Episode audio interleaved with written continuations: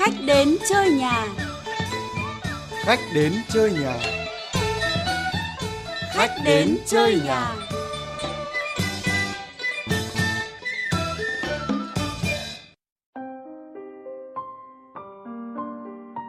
Có một cơn đau mang tên trầm cảm. Trầm cảm giống như nhiều cơn đau, nó thành chu kỳ, thành cơn. Nó có thời điểm xuất hiện, có giai đoạn tăng dần, đạt đỉnh điểm, dịu dần rồi biến mất. Ngay lúc này đây, khi viết lại những dòng này, tôi vẫn thấy ngực mình như đang bóp nghẹt lại và nước mắt cứ trực trào ra. Xin chào anh Cầm. Ô, Hoa đấy à? May quá hôm nay qua anh lại có nhà. Ừ, thì linh cảm đấy là bạn sẽ đến mà. Vâng, xin chào, Phó giáo sư tiến sĩ Nguyễn Thị Phương Hoa. Mời Hoa vào nhà đi, làm một ly trà cho ấm nhá. Đây, uống chén trà đi nào. Vâng, cảm ơn anh. Đang muốn gặp tác giả thì thiêng thế tác giả lại lừ lừ xuất hiện. Vâng, tôi vừa mới ra cuốn sách mới, đang định mang đến tặng anh. Ồ nhưng mà sách Đã ở trên sách bàn. rồi chứ gì. Vâng, chậm tôi chậm chân mất rồi. Vâng. À, đúng là chậm rồi, nhưng mà vẫn có nhiều người lại muốn mượn cuốn sách này không? Không phải tham đâu nhá, đưa tôi, đưa tôi.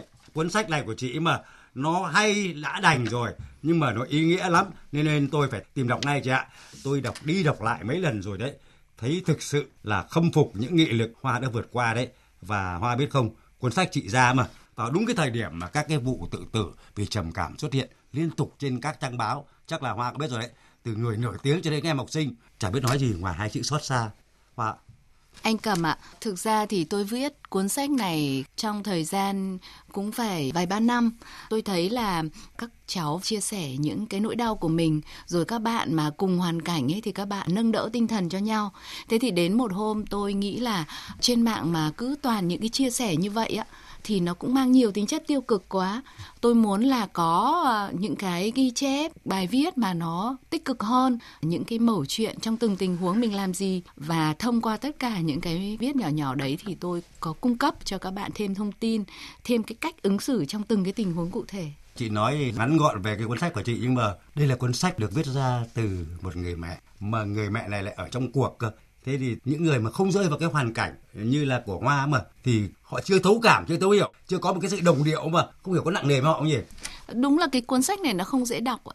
Tôi viết thực ra là cho những bạn có vấn đề và cho gia đình các bạn ý.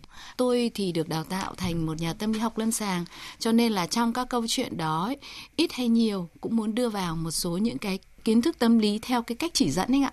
Mọi người đọc có thể là tìm ra được những cái bài học cho mình. những lời chia sẻ của chị làm tôi càng cảm động và tôi nghĩ rằng cái cuộc chiến đấu để vượt qua có một cơn đau mang tên trầm cảm mà cũng là một cuộc chiến đấu nơi mà những quả nổ không nghe thấy tiếng nổ nhưng mà cũng vô cùng dữ dội không kém gì một cuộc chiến cả cuộc chiến với chính bản thân mình để vượt qua những cái sự lo lắng những cái sự sợ hãi để tìm thấy một sự đồng điệu Vâng đúng rồi anh ạ. Những cái khó khăn ấy cứ tích lũy lại, nó kéo dài nhiều tuần, thậm chí nhiều tháng và nó trở thành bệnh. Lúc đó thì chúng ta phải đối mặt với bệnh và chúng ta phải vượt qua nó, kiểm soát nó vâng cảm ơn cô Hoa tôi chủ nhà Hoa Luyện Cầm Tôi Phó Giáo sư Tiến sĩ Nguyễn Thị Phương Hoa, tác giả cuốn sách Có một cơn đau mang tên trầm cảm. Thương yêu và đồng cảm.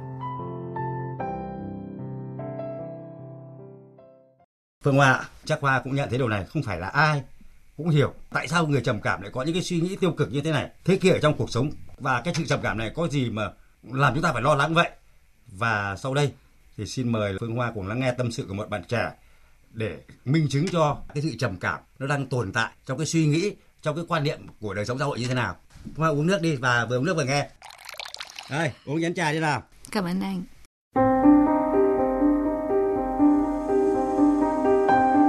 Phan Quỳnh Liên, 20 tuổi, sống ở Hà Nội.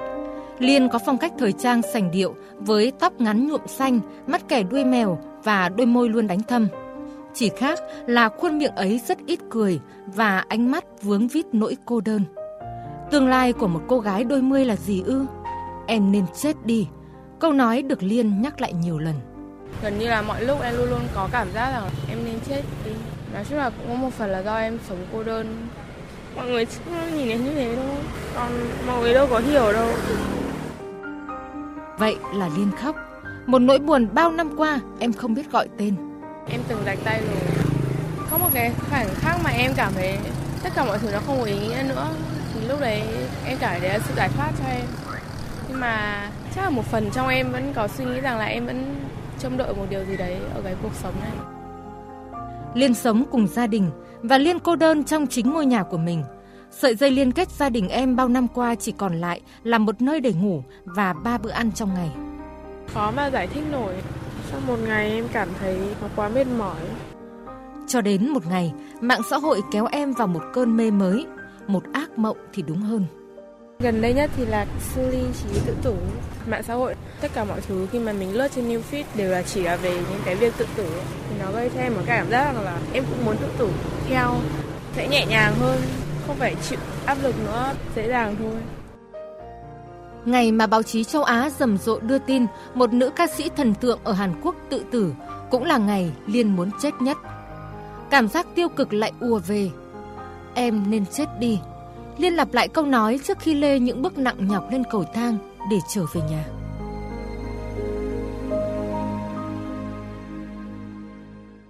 Phương Hoa có thấy một cái phần nào đó của gia đình mình, của hoàn cảnh mình ờ, với cái câu chuyện mà chúng ta vừa được nghe bạn Liên tâm sự không nhỉ? À, vâng, cũng ờ, rất là không may. Con trai tôi, bạn ý cũng mắc phải căn bệnh trầm kha này từ 6 năm nay. Nhớ lại thì tôi cũng thấy bóng dáng của con tôi trong cái câu chuyện của bé Liên. Từ một bạn học sinh rất là giỏi, tốt nghiệp phổ thông trung học toàn A và A sao ở Anh Quốc và nhận được học bổng để đi học ở một trường đại học rất là nổi tiếng ở bên đó thì bạn ấy rơi vào một sự bế tắc tuyệt vọng, đánh giá thấp bản thân và không muốn giao tiếp xã hội, không biết từ đâu không hiểu như thế nào. Và bạn ý co mình lại không muốn tiếp xúc với tất cả mọi người kể cả cha mẹ nữa.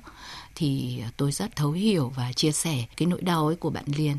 Bởi vì căn bệnh trầm cảm nó không phải là từ bên ngoài vào mà nó từ trong não của chúng ta ra nó là cái sự trục trặc trong não bộ và trong hệ thần kinh của chúng ta trong các cái chất dẫn truyền thần kinh và một số khu vực của não bộ chúng ta nhìn bề ngoài thì chúng ta không thể hiểu được và không thể nào mà phán xét được về trầm cảm Vâng, cái sự trục trặc này là từ phía bên trong ra nên rất là khó phát hiện ra. vâng Hoa đã cho mình một cái kiến thức rất là quý báu và mình sẽ có thêm kiến thức trong đời sống. Thế còn mình lại xin phép hỏi một câu nữa cũng rất chân tình thôi. Vậy thì khi mà phát hiện con trai của mình bị trầm cảm ấy thì chắc là cảm thấy bị sốc đúng không? không chỉ gọi là sốc đâu mà thực sự là vợ chồng tôi không biết phải làm gì khi mà con bị nặng đến mức là chúng tôi phải đưa con đi khám bệnh và bác sĩ giữ lại con ở trong bệnh viện và cháu đã phải nằm viện thì hai vợ chồng chúng tôi đi bộ từ bệnh viện về đến nhà tầm cũng phải 6 7 cây, nắm tay nhau đi bộ và cũng không biết nói gì và thực sự là cũng không thể nói gì trong cái hoàn cảnh ấy. Ai cũng vậy, tôi nghĩ là khi mà con mình bị như vậy, bố mẹ thực sự là đau khổ, tuyệt vọng. Đau khổ, tuyệt vọng và thấu cảm chia sẻ với cái hoàn cảnh không may của gia đình bạn. Vâng, thì cảm bây giờ xin phép bạn ạ. là tôi sẽ đọc tặng gia đình bạn bài thơ có tên là Thơ Phục Sinh. Ai trong chúng ta cũng có lúc buồn muốn chết, nhưng đôi mắt tử thần thế nào, nào đã mấy ai hay. Ai trong chúng ta cũng có lúc buồn muốn chết, nhưng chết thế nào cho ra chết mới thật gay. Ai trong chúng ta cũng có lúc buồn muốn chết bởi những lý do hết sức dại khờ, những lý do như trời long đất lở, như nụ cười hiểm ác của nàng thơ.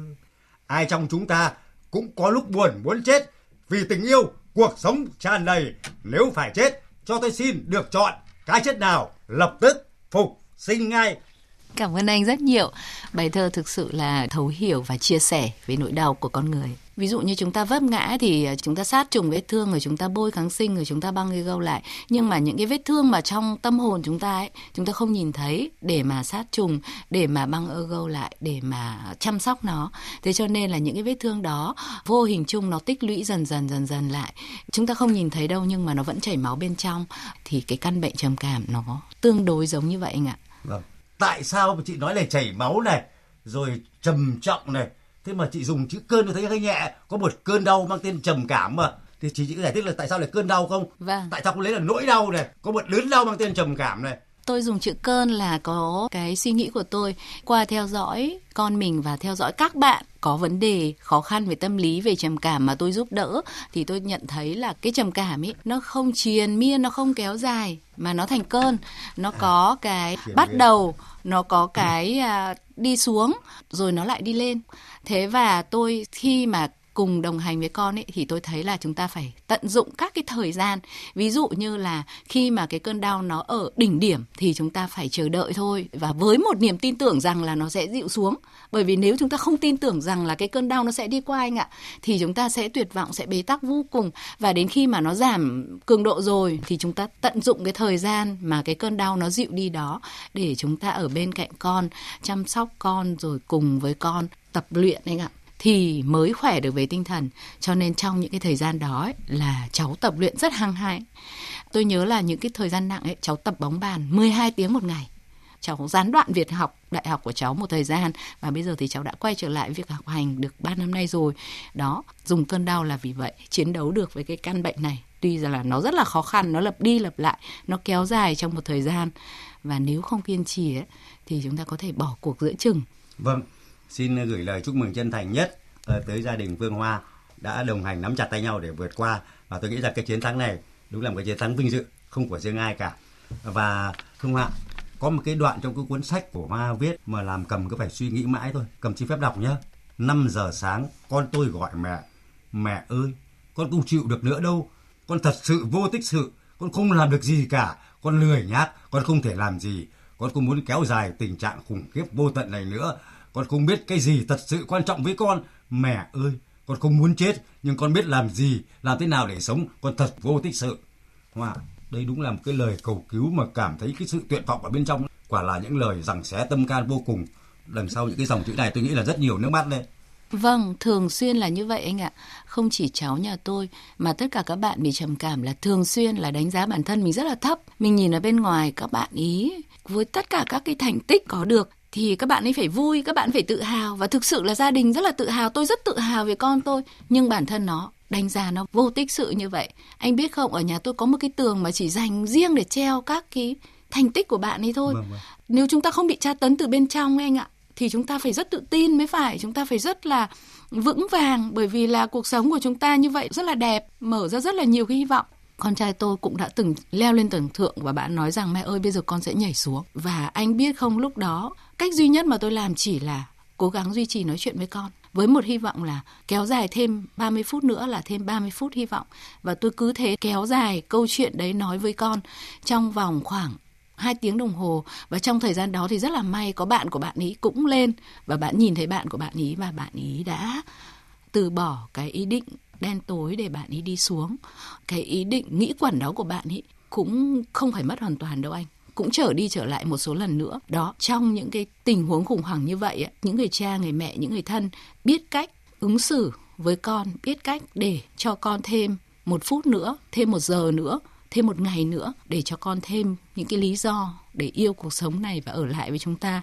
Vâng ạ, à, quý vị thính giả thân mến, nếu quý vị đang lắng nghe cuộc trò chuyện của tôi với chị Phương Hoa thì rất mong quý vị thính giả gửi cho tới Phương Hoa một tràng vỗ tay. Những cái điều mà Phương Hoa vừa tâm sự với tôi rất là xúc động quý vị thính giả. Chị đã cùng với con, cùng với gia đình là đã cho con một phút hy vọng, một ngày hy vọng và một tháng hy vọng. Cho đến bây giờ tôi tin chắc rằng là chị đã cùng với gia đình đồng hành để cho con cả một cuộc đời hy vọng từ cái chỗ tuyệt vọng thì nhân nói hy vọng là tuyệt vọng là bạn có biết cái nhà thơ của nga là Esenin dạ và trước khi nhà thơ Nga được gọi là đứa con của những cánh đồng Nga đấy, tự tử. Và ông viết trên tường hai câu thơ như thế này. Cuộc đời này, chết chẳng có gì là mới, nhưng sống cũng chẳng có gì là mới mẻ hơn. Và cuối cùng đây là một cái phong trào là cái câu thơ nó lan truyền trong cái giới trẻ. Và rất nhiều người đã tự sát theo ông ấy.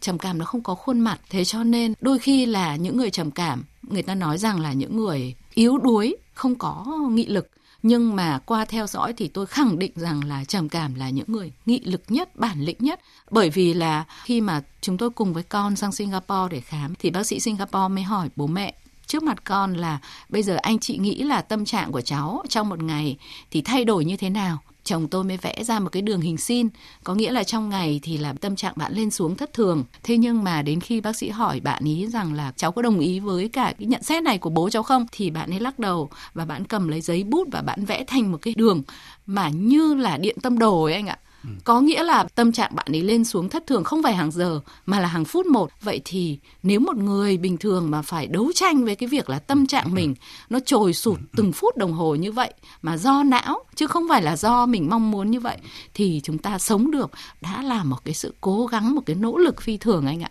Cho nên là đó là cái điều mà chúng ta cần phải hiểu và chia sẻ để mà chúng ta có thể đồng hành với những người trầm cảm. Vừa rồi Phương Hoa đã nói một cái điều rất hay tức là hai mặt của một vấn đề. Nó như hai mặt của tấm môn chương mà. Đằng sau sự trầm cảm, đằng sau tuyệt vọng, người ta vẫn thấy là cái sự hy vọng nó không bế tắc như là Ê Nhi đã từng than thở là cuộc đời này chết chẳng có gì là mới, mà sống cũng chẳng có gì là mới mẻ hơn. Cộng cũng đã phải thú nhận rằng là ai trong chúng ta cũng có lúc buồn muốn chết. Vì tình yêu, cuộc sống tràn đầy. Nếu phải chết cho tôi xin được chọn, cái chết nào lập tức phục sinh ngay. Vâng, cảm ơn anh. Những cái lời thơ của anh là động viên rất nhiều với các cái bạn có những cái khó khăn.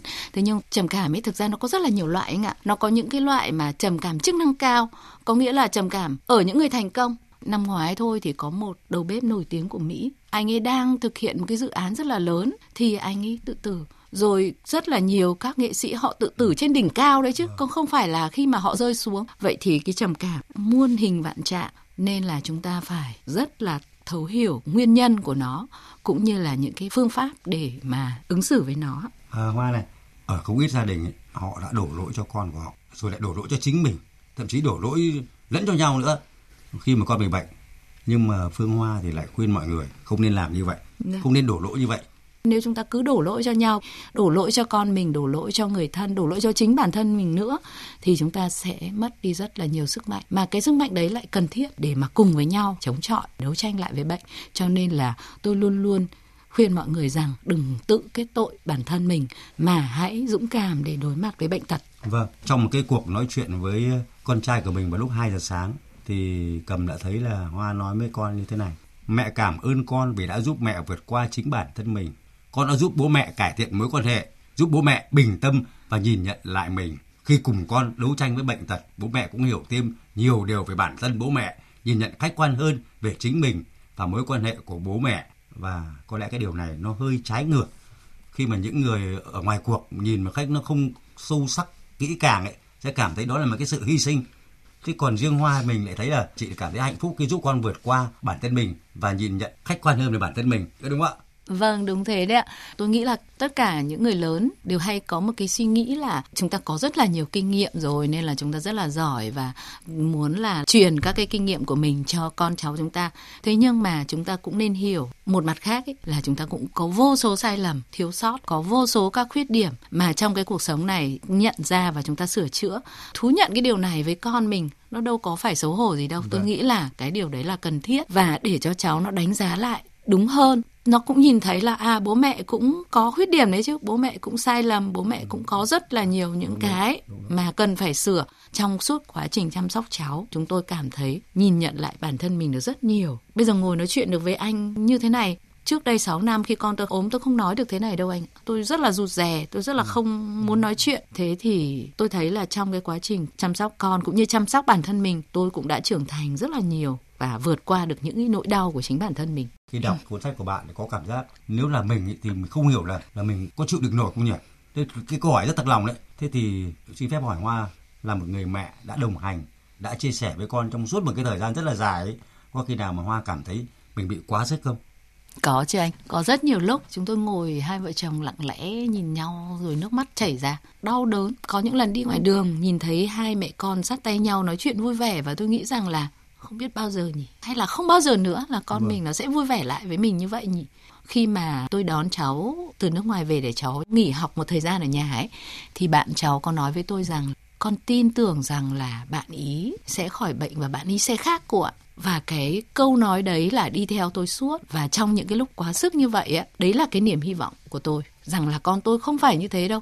Ừ. con tôi nó sẽ vượt qua được và lúc đấy nó sẽ trở lại là cái đứa trẻ rất là đáng yêu một con người rất là tốt.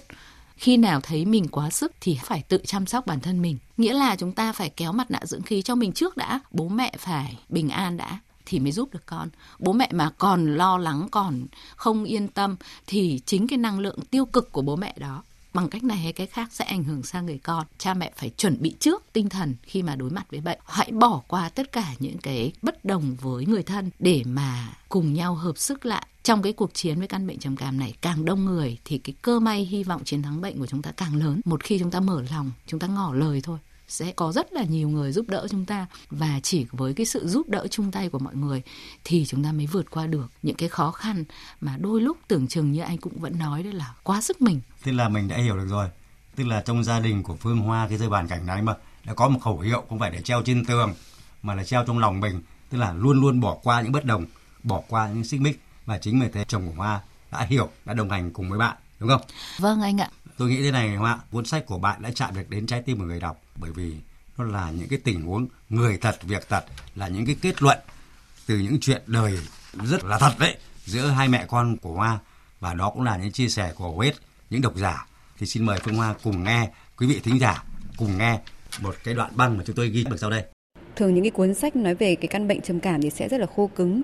Nhưng mà ở cuốn sách ờ, có một cơn đau mang tên trầm cảm thì tôi thấy nó rất là dung dị đời thường bởi nó là những cái trải nghiệm thực tế của tác giả ờ, của một người mẹ mà đã đồng hành với con mình vượt qua bệnh tật tôi thấy là từng cái mẩu chuyện nhỏ trong cái cuốn sách ấy là cái tình huống cụ thể để mà bất cứ ai đọc đều có thể hình dung ra vào cái thời điểm này hay là cái thời điểm kia. Chúng ta nên làm gì để mà hỗ trợ họ vượt qua bệnh tật? Bản thân tôi thì cũng có người thân bị bệnh trầm cảm và tôi cũng đã rất là nhiều lần chứng kiến những cái lúc mà tâm trạng của người đó rơi xuống cùng cực và uh, cái điều duy nhất mà họ nghĩ đến lúc đó là cái chết. Nhưng giờ khi mà đọc những cái cuốn sách này thì ờ, tự nhiên là mình thì mới hiểu được là tại sao họ lại có những cái suy nghĩ và hành động như thế và uh, mình tin rằng là bây giờ mình có thể là đồng hành với những người thân của mình, cũng như là chính tác giả đã đồng hành với những con của mình như thế nào. Tôi cho rằng cái cuốn sách này là thực sự ý nghĩa cho tất cả mọi người. Cái cuộc sống hiện nay thì nó có quá nhiều cái áp lực, nên bất cứ ai cũng có thể căng thẳng quá độ mà dẫn đến cái bệnh trầm cảm. Và mỗi người thì nên sở hữu một cuốn sách để cho chúng ta có thể hiểu hơn về bệnh trầm cảm. Thực sự là từng trang sách là cho tôi thấy rất nhiều kiến thức mà trước đây ờ, tôi chưa từng biết.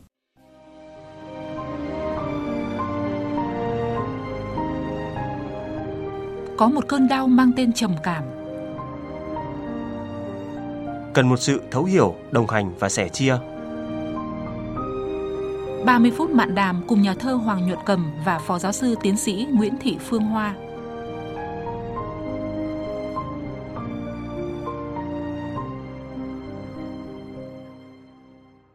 Phương Hoa này, những điều mà chúng ta vừa nghe chứng tỏ là Hoa đã thực sự thành công.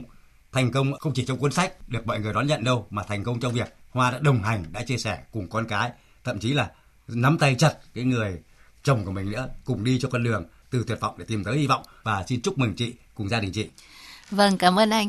Tôi rất là mong rằng là cái cuốn sách của tôi nó cũng ờ, sẽ mang lại những cái gợi ý về những cái phương pháp ứng xử trong những cái tình huống khó khăn hoặc là những cái tình huống khủng hoảng đối với tất cả mọi người. Tất nhiên là chúng ta không thể bắt chiết nhau 100%, thế nhưng mà nó là cái gợi ý và một cái điều hơn thế nữa tôi mong muốn là động viên các bạn trẻ và những người thân của các bạn ấy viết theo tư cách là những người trong cuộc ấy anh viết về những câu chuyện của mình để càng nhiều những cuốn sách như thế càng nhiều những cái vâng. phương pháp các lựa chọn để mà đối mặt với những cái tình huống khó khăn vâng bây giờ tôi không muốn xưng danh là phó giáo sư hay tiến sĩ phương Hoa nữa mà tôi muốn gọi ngắn gọn đây là người mẹ phương Hoa.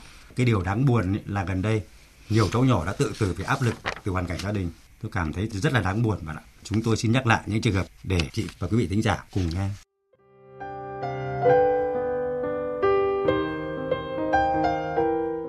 Chỉ trong vòng một thời gian ngắn, dư luận vô cùng hoảng hốt và hoang mang khi chứng kiến liên tiếp các vụ trẻ em nhảy lầu tự tử.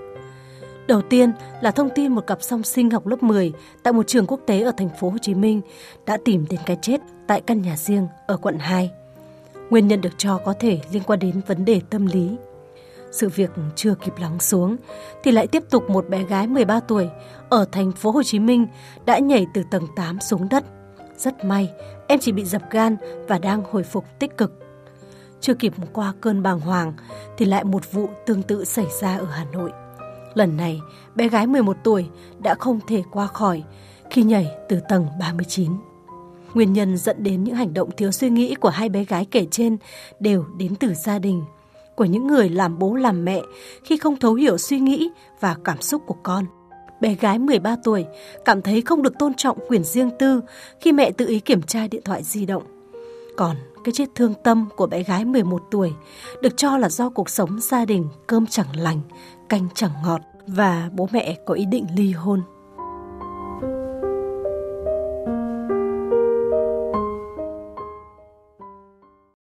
Đó là những cái câu chuyện hết sức là đau buồn. Chính con trai tôi, bạn ý cũng đã từng chứng kiến bạn học của mình leo lên tầng cao nhất và nhảy xuống. Và bạn nói rằng là mẹ ơi lúc đấy con đang ở trong thư viện thì con thấy là ồn ào và các cô chạy ra ngoài. May mà lúc đấy con cố con đọc nốt mấy trang sách, sau đấy con mới ra thì xe cứu thương đã đến và bạn đã được trở đi rồi. Chứ nếu mà con ra sớm thì sự thực là con sẽ bị rất là ám ảnh chúng ta đang sống trong thời đại ngày nay và chúng ta đang đối mặt với những cái vấn đề của ngày hôm nay và chúng ta buộc phải cố gắng để mà vượt qua đối phó vô cùng hy vọng rằng cha mẹ cũng như các em sẽ tìm cách để đọc được những cái thông tin tích cực để tìm kiếm được những cái phương pháp tốt nhất cho bản thân mình và không bị chìm đắm vào trong những cái chuỗi các cái thông tin tiêu cực. Vâng, cảm ơn Phương Hoa rất là nhiều. Những chia sẻ gọi là rút ruột của người mẹ nhiều năm liền đồng hành cùng con chống lại tác động tiêu cực của bệnh trầm cảm. Trong cuốn sách cho thấy nỗi đau cũng như nghị lực kiên cường để chiến đấu từ tuyệt vọng tìm tới hy vọng. Vâng, cuộc sống luôn khó lường với những khó khăn mới phát sinh hàng ngày. Nhưng với niềm tin vào bản lĩnh, sự cố gắng sức mạnh và lòng quyết tâm của con người, chúng ta sẽ nhất định vượt qua căn bệnh trầm kha này. Hãy cố gắng bình tâm và bình an đi qua cơn đau. Sau mây đen là nắng ấm, khi vượt qua được chính mình thì mỗi người chúng ta mới có thể chiến thắng được nỗi sợ và làm chủ bản thân phải không chị Phương Hoa? Dạ vâng, tôi rất là cảm ơn cái buổi nói chuyện với anh. Thực sự ấy, trầm cảm nó là một căn bệnh của thế kỷ 21 và nó sẽ không tự khỏi mà chúng ta phải đi khám bệnh phải được chẩn đoán và phải được chăm sóc đúng cách trầm cảm có đáng sợ hay không đáng sợ nhưng không phải vô vọng và chúng ta phải cố gắng đối diện với nó. Rồi khi đối phó với trầm cảm ấy thì chúng ta cần rất nhiều nghị lực kiên nhẫn. Chúng ta phải rèn luyện thể chất chúng ta phải tập thể dục thể thao rồi ăn đủ chất nhất là bổ sung những cái vi chất như là vitamin B, vitamin nhóm A, vitamin D, rồi chúng ta phải ngủ đủ. Không được đơn độc, chúng ta cần đến cái sự chia sẻ đồng hành của người thân. Nếu chúng ta hy vọng, nếu chúng ta tin tưởng và nếu chúng ta cố gắng bằng không phải 100% sức của mình đâu, mà có lẽ là phải 2 300% sức của mình, thì chắc chắn là chúng ta sẽ vượt qua được và tôi xin chúc là tất cả các gia đình chúng ta đều bình an, đi qua mọi cơn đau và anh cầm nói rất đúng là sau mây đen thì chúng ta sẽ là những ngày nắng ấm. Xin được à, cảm ơn một lần nữa, Phó giáo sư tiến sĩ người mẹ Phương Hoa đã cho chúng tôi một cái cuộc trò chuyện rất là ý nghĩa và thú vị. Và trước khi chia tay xin gửi chị hai câu thơ của chế Lân Viên có lẽ nó cũng nói đúng lên về niềm hy vọng về niềm tin tưởng ở trong cuộc sống này. Đừng buồn khi thấy trong thơ tôi một chút nắng chiều vàng vọt, hãy kiên lòng sẽ thấy nắng mai lên. Cảm ơn anh rất nhiều ạ. Chương trình khách đến chơi nhà xin phép tạm dừng ở đây. Nó thực hiện chương trình Bùi Hằng, Nguyễn Hằng, Hoàng Nhuận Cầm, chỉ đạo nội dung Vũ Thị Tuyết Mai. Xin chào và hẹn gặp lại. Trôi đi, vui buồn tôi đâu biết chi. Mãi mê ghen đùa theo phù du chẳng lối thoát. Đời trôi đi mãi rồi một ngày mới thấy giấc mơ quá rồi. Ôi đời buồn tênh rồi, bỗng sang ngày hồ vườn rình đã nở hoa. Tiếng ai vui ca cho tình yêu bỗng chớp cánh. Nhìn sâu ánh mắt thật dịu dàng, ta nghe hạnh phúc như về đây tôi gục ngã, nhìn ngay chưa hững hờ. Có lúc tôi thầm mơ, sẽ hái sao trên trời. Mà nào có biết rằng hạnh phúc luôn bên mình là những điều nhỏ nhói thường ngày. Mà tôi tìm mãi nơi phù du, bỗng thấy yêu đời quá, yêu ngày sẽ nắng vàng. Bỗng thấy thời gian, hạnh phúc đến nhẹ nhàng. Yêu sao những tiếng cười và những khi bên người ngày chẳng còn lo toan, mệt nhoài. Cuộc đời vì thế nên đẹp tuyệt vời. Có lúc tôi gục ngã, nhìn nay cho hững hờ. Có lúc tôi thầm mơ, sẽ hái sao trên trời. Mà nào có biết rằng hạnh phúc luôn bên mình là những điều nhỏ nhói thường ngày mà tôi tìm mãi nơi phù du bỗng thấy yêu đời quá, yêu ngày xanh nắng vàng, bỗng thấy yêu thời gian, hạnh phúc đến nhẹ nhàng. Yêu sao những tiếng cười và những khi bên người, ngày chẳng có lo toan, mệt nhoài. Cuộc đời vì thế nên đẹp tuyệt vời.